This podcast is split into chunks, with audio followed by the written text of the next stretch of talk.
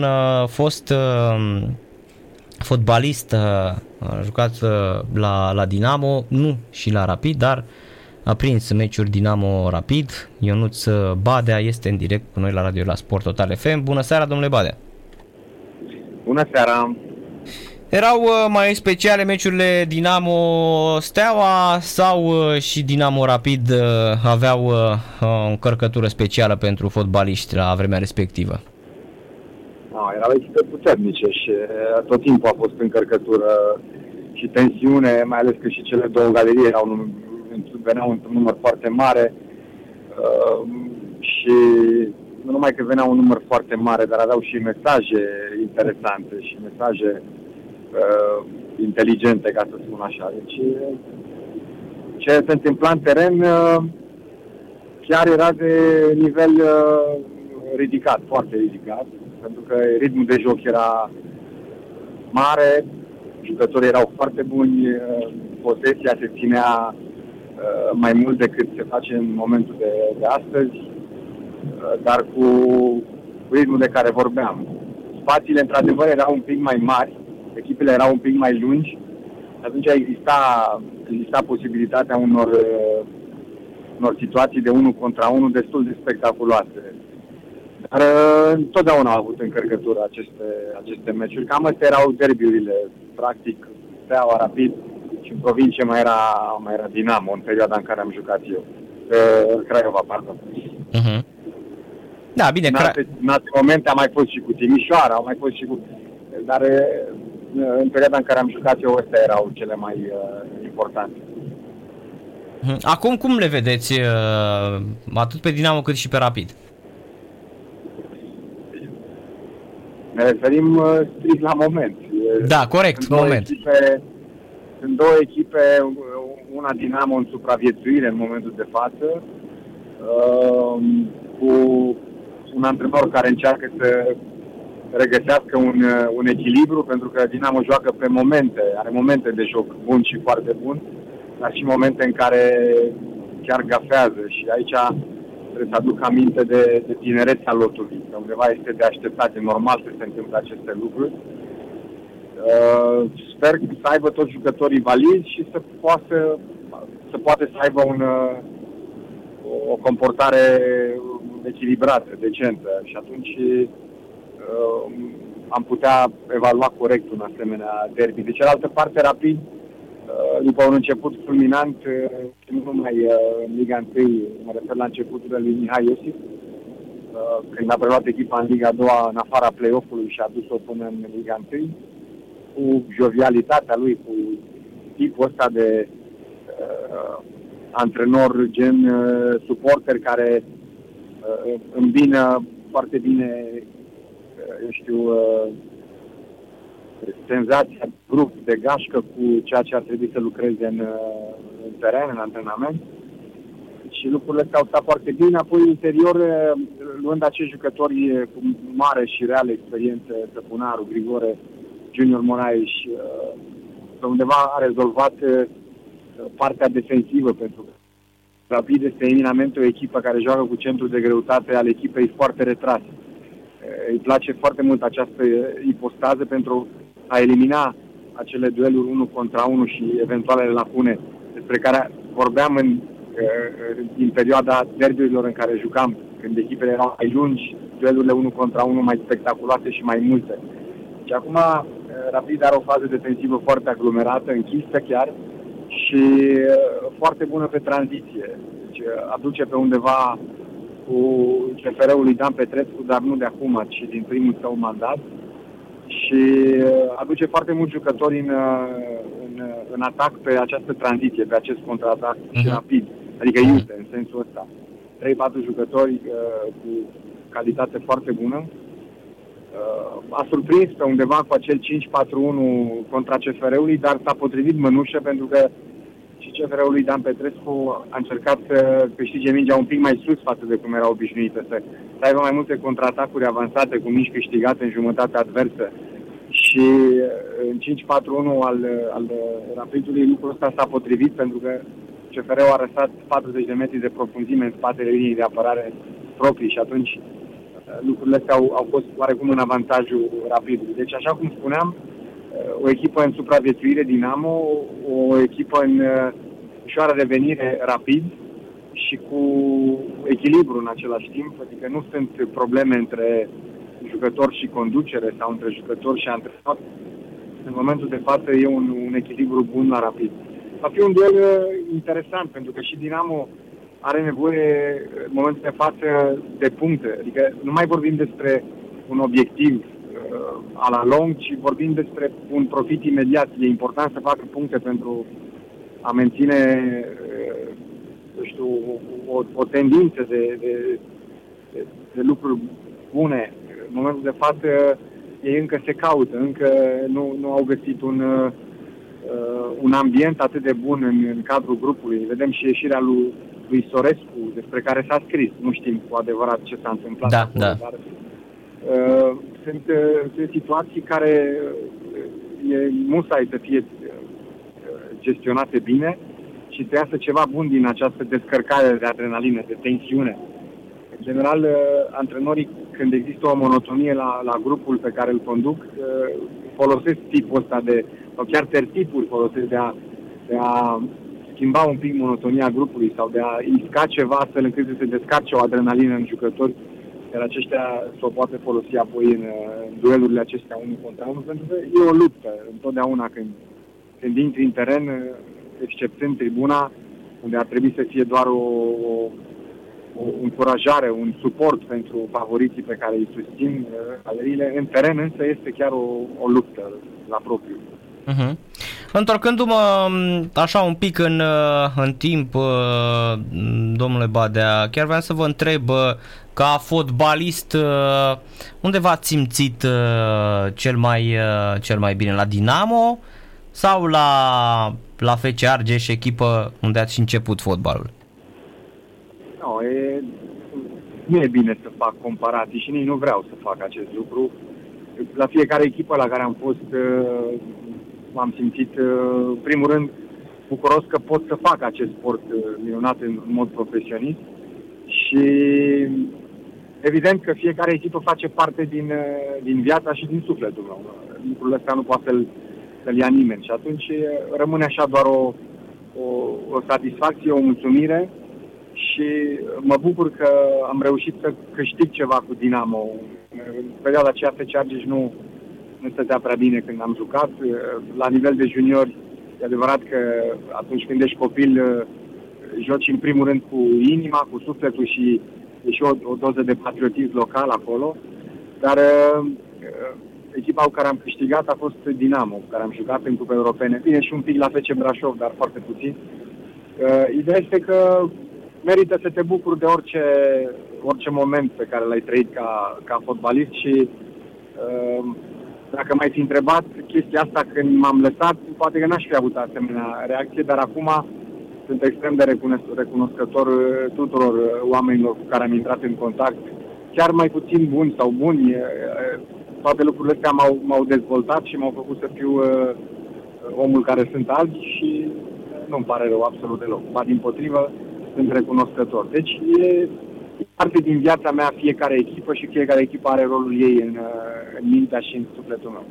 Am înțeles. Uh, chiar vreau să vă întreb uh, în, da, în toată perioada asta, în cei 14 ani de când antrenați, mai ales că ați început, v-am întrebat de Argeș pentru că ați început la Argeș, ați început și cariera de antrenor la FC Argeș, de unde v-ați și lăsat și um, chiar ați fost ultima dată, cred că în 2000, înainte să veniți la Astra, tot la Argeș ați fost la, la FC Argeș și de asta uh, uh, văzând așa că v-ați uh, legat cumva tot timpul de uh, zona natală, um, știu cum e să, cum simte omul. De exemplu, mă uit la zona asta a Munteniei, uh, Olteniei, oamenii sunt foarte atrași de, de acea zonă.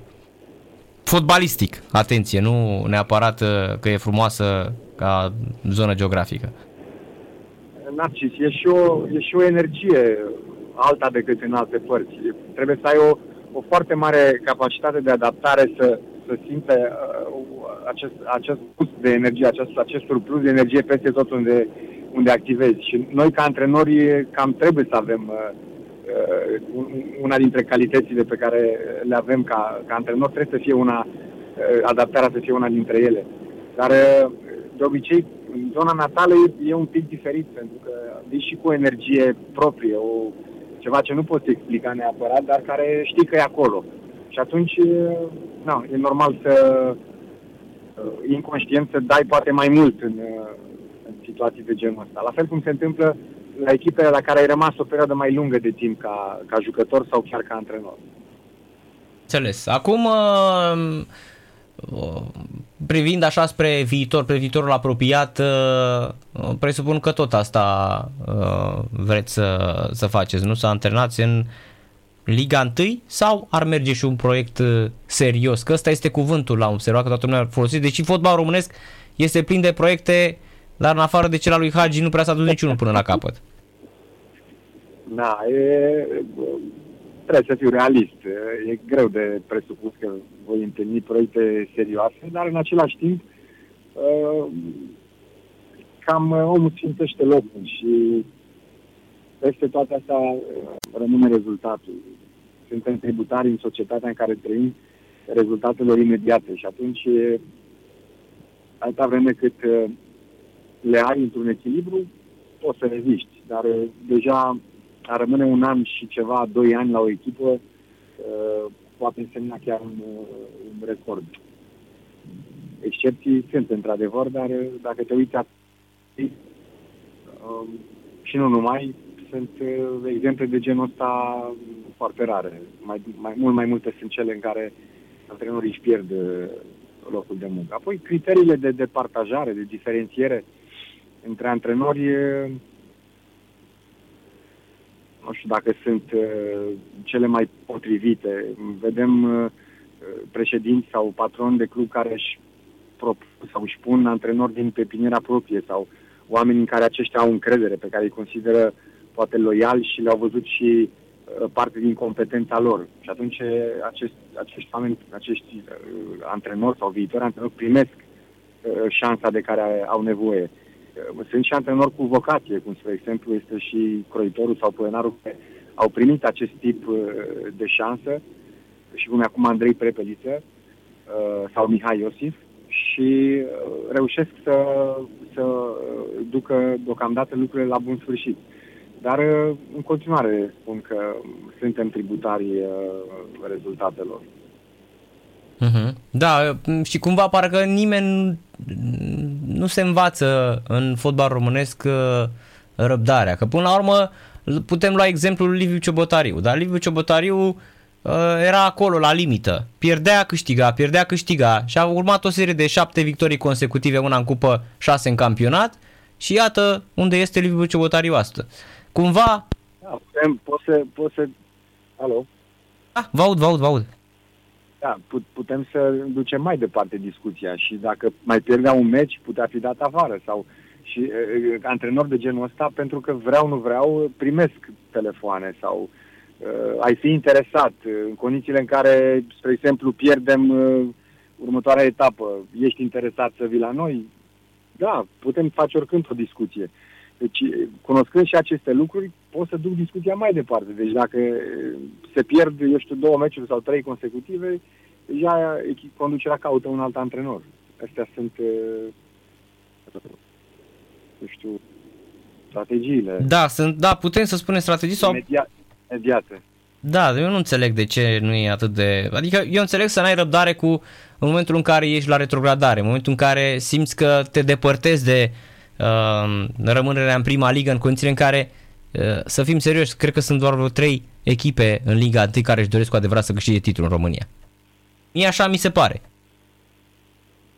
Da, oricum, e, e destul de greu să evaluezi campionatul românesc, pentru că vedem echipe cotate, mai puțin cotate și care au o serie de 5-6 victorii, după care iar cad. Uh, la fel, uh, sunt foarte multe sincope. Înainte, uh, o echipă care își dorea campionatul pierdea maxim 3-4 meciuri pe sezon. Maxim. Maxim 3 erau mai își permitea să facă uh-huh. un egal, două, ceva de genul ăsta. Altfel, uh, cealaltă echipă, că era Steaua, că era uh, Dinamo sau uh, Rapid, trecea peste. Deci,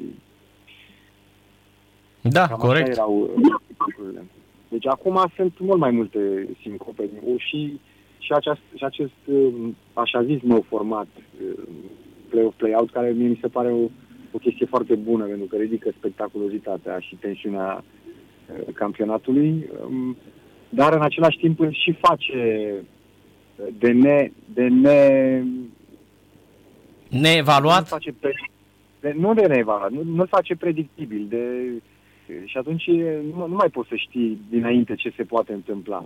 Ok, avem niște uh, imagini clare, dar uh, nu sunt de ajuns. Uh-huh. Dar așa, la cum îl vedeți în momentul de față, uh, fotbalul românesc, um, credeți că există o speranță că lucrurile vor merge înspre mai bine? Păi, am făcut o analiză în uh-huh. weekendul trecut asupra meciului uh, Juventus-Roma. Uh, da? Allegri da. contra Mourinho. Mourinho, da. Și, și când spun analiză, adică evaluare totală și asupra jocului și jucător și așa mai departe. Vreau să spun că te șochează, deci te lovește ceea ce vezi uh, dacă te uiți cu ochiul a plecat al, al profesionistului care trebuie să facă o chestie de genul ăsta. Și mi-e greu să cred că vom ajunge. Pare că avem drumuri paralele, adică nici, nici nu avem cum să îi ajungem vreodată. Adică e diferența atât de mare și individuală, dar și de, ok, individual vorbind, se poate crește bunul mers al echipei și consistența jocului. Dar chiar și fără individualități poți face acest lucru tu ca antrenor. Dar mi-e greu să cred că vom ajunge vreodată la, la nivelul la care sunt ei acum. Da, știți, Am vedeam... exemplu de top, uh-huh. pentru că, nu. Corect. Vedeam, uh, mă uitam și la, m-am uitat foarte atent la uh, Franța cu Spania, finala Ligii Națiunilor. Și am văzut un lucru m- absolut fermecător, dar care, dacă s-ar fi întâmplat în Liga 1, i-am fi acuzat pe unii de autobază, i-am fi acuzat de faptul că s-au întors la fotbalul din anii 70-80, pentru că uh, Franța-Spania s-a jucat om la om, ca pe vremuri. Nu știu dacă ați observat. Om la om. Și dacă era în da, Liga 1 sau era în fotbal românesc, îl făceau praf pe antrenorul ăla. spuneau, păi ce bă, pe de asta jucam în anii 70-80. Franța-Spania, deci Luis Enrique versus Didier Deschamps au jucat om la om. A fost un meci fantastic. E, e o e o percepție a fi om la om. A fost o densitate foarte mare, într-adevăr, și cu ambele echipe în fază de non-posesie, echipe foarte, foarte scurte, cu spații reduse între linia de apărare și cea de mijloc. Deci mi-a adus aminte de echipa noastră a României pe care am avut-o la meciul de deschidere la Euro 2016. Ne-am lungit maxim pe 14-17 metri. Corect, cu Franța. Tot cu Franța. Exact, exact. Deci, plus că la echipa națională este și calitate, adică nu, nu mai stai să mai uh, îl înveți cum să stea în teren, eventual corectezi anumite situații care ar putea să apară, deci nici măcar care sunt. Uh, deci, oricum, uh, fotbalul de astăzi, nici nu aș putea spune modern, pentru că se schimbă în continuu, în continuu vine ceva cât de cât nou și atunci acest lucru face ca modernismul să nu mai existe ca sintagmă pentru fotbalul de azi. Și uh, spun că Allegri a câștigat în fața lui Mourinho, de fapt au fost uh, câștigul uh, defensivei cele mai bune. Da? Deci e, e clar că ambele echipe au, au folosit și uh, principii ofensive, toate chiar, adică de la alternanță, schimbarea direcției de joc stânga spre dreapta, dreapta spre stânga, uh, da, câștigarea profunzimii atunci când echipa adversă era un pic avansată sau încercarea de a câștiga spațiu dintre linii când se găsea câte o breșă pentru jucătorii gen număr 10 care pot activa în acele zone. Ce le-au făcut toate aceste lucruri, pentru că au calitate și individuală și tehnică, iar nivelul paselor, iar e unul, e unul fantastic, tăria lor, acuratețea, modul cum, cum pasează și pe poziție viitoare, dar și la om. Deci toate lucrurile astea vin cumva din urmă și acum se culeg roadele. Dar în același timp au fost două echipe eminamente cu o defensivă aproape fără greșeală. Deci se ajunge undeva la un fel de joc de șah în care cel care greșește primul a pierdut. Da, corect. Foarte bună observație. Dar apropo de asta, în România E vorba de condiții, e vorba de bani sau e vorba de întreg sistemul încât nu mai putem să ajungem la nivelul, la nivelul, hai, nu neapărat să te bați de la egal la egal, dar să nu te faci de râs într-un meci de asemenea uh, importanță, cum era înainte. Că tot spuneați, da? da. Dinamo Everton, de exemplu, îi prindea într-o zi în care pur zicea totuși îi rupeai în, în mâini, da? Nu, e, e un complex de factori aici și nu poți să spui că e o, o singură uh, latură sau un singur criteriu la care ducem uh, lipsă și trebuie umplut golul ăla acolo. Nu. Sunt multe. De la, ce, e o discuție atât de lungă încât nu are nu la care sens o facem neapărat acum. Ideea este uh-huh. că mhm. La, la, ce, la ce avem în momentul de față, infrastructură, mod de gestionare al, al centrelor de copii și juniori, uh, instructorii, antrenorii care antrenează și uh, îi pregătesc pentru viața de profesionist pe acești copii. După aia merg mai departe la uh, modul cum se face strategia unui club, cum îl uh, gestionezi victorile și cum gestionezi înfrângerile, cum, cum crești echipa respectivă. Faci fotbal complet sau faci doar o parte din el? Folosești doar principii ofensive sau folosești doar principii defensive? Sunt multe, sunt antrenori care folosesc laptopul sau se gândesc că e doar cântar. Deci sunt, sunt mult, multe chestiuni care, uh, la care e, trebuie să lucrezi și poți să o faci.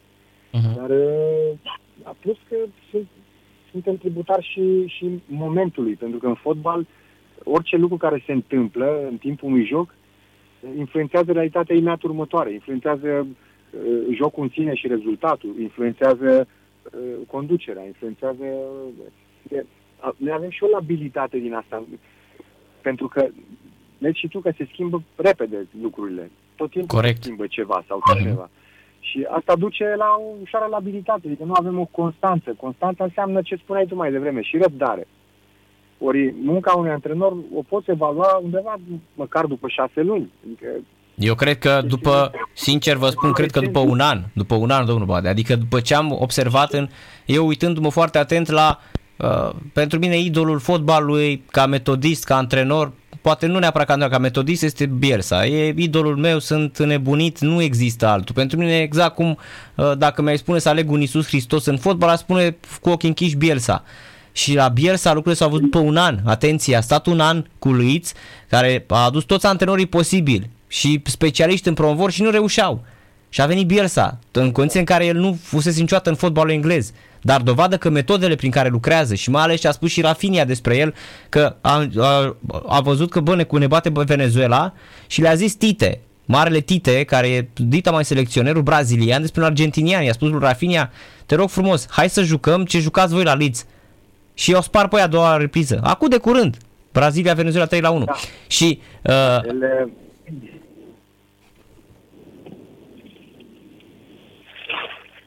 Așa, deci aici ajungeam, la, la faptul că uh, având un, un antrenor cum este Bielsa, da, până și Bielsa, care este genial, a avut nevoie de un an. Și de asta spun că... Da, este, este adevărat pentru că el locul Bielsa e, e, e un uh, exemplu aparte. Nu, a, nu l-aș folosi într-un cadru general.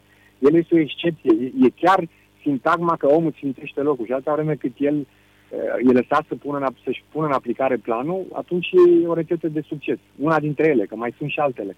Dar Loco Bielsa, prin modul lui de comportament, eu, e, e un tip fantastic. L-am văzut primindu-i pe Guardiola și pe uh, Zidane în același timp și uh, în, în prima zi de antrenament de, dintr-un ciclu săptămânal. Nu știu dacă era luni sau marți, după un joc. Și le-a explicat, a fost o chestiune filmată, le-a explicat celor doi, auziți, voi doi stați aici, dar exact așa le, le, le spunea, voi doi stați aici, deocamdată, o să mă duc să intru să vorbesc cu jucătorii, pentru că am programat un meci cu echipa a doua, care i-am, l-am rugat pe antrenorul de la echipa a doua să joace exact ce a jucat uh, adversarul pe care l-am avut în weekend și în, în baza lui să jucați același lucru, iar eu o să bat prima echipă să joace din nou pentru a corecta greșelile care s-au făcut. Eu e, deja am putut o discuție cu antrenorul secund, cu antrenorul echipa secundă și, e, și în același timp, în timp real și în, în ritm, să pot să le spun și să facă cum trebuia să, să cum ar fi trebuit să ne comportăm. Deci sunt chestii structurată, pentru că implementarea unor lucruri de genul ăsta uh, nu, nu vin peste noapte, iar rezultatele întotdeauna se fac. Uh, la noi există șocurile. Șocurile, într-adevăr, au, au un profit imediat.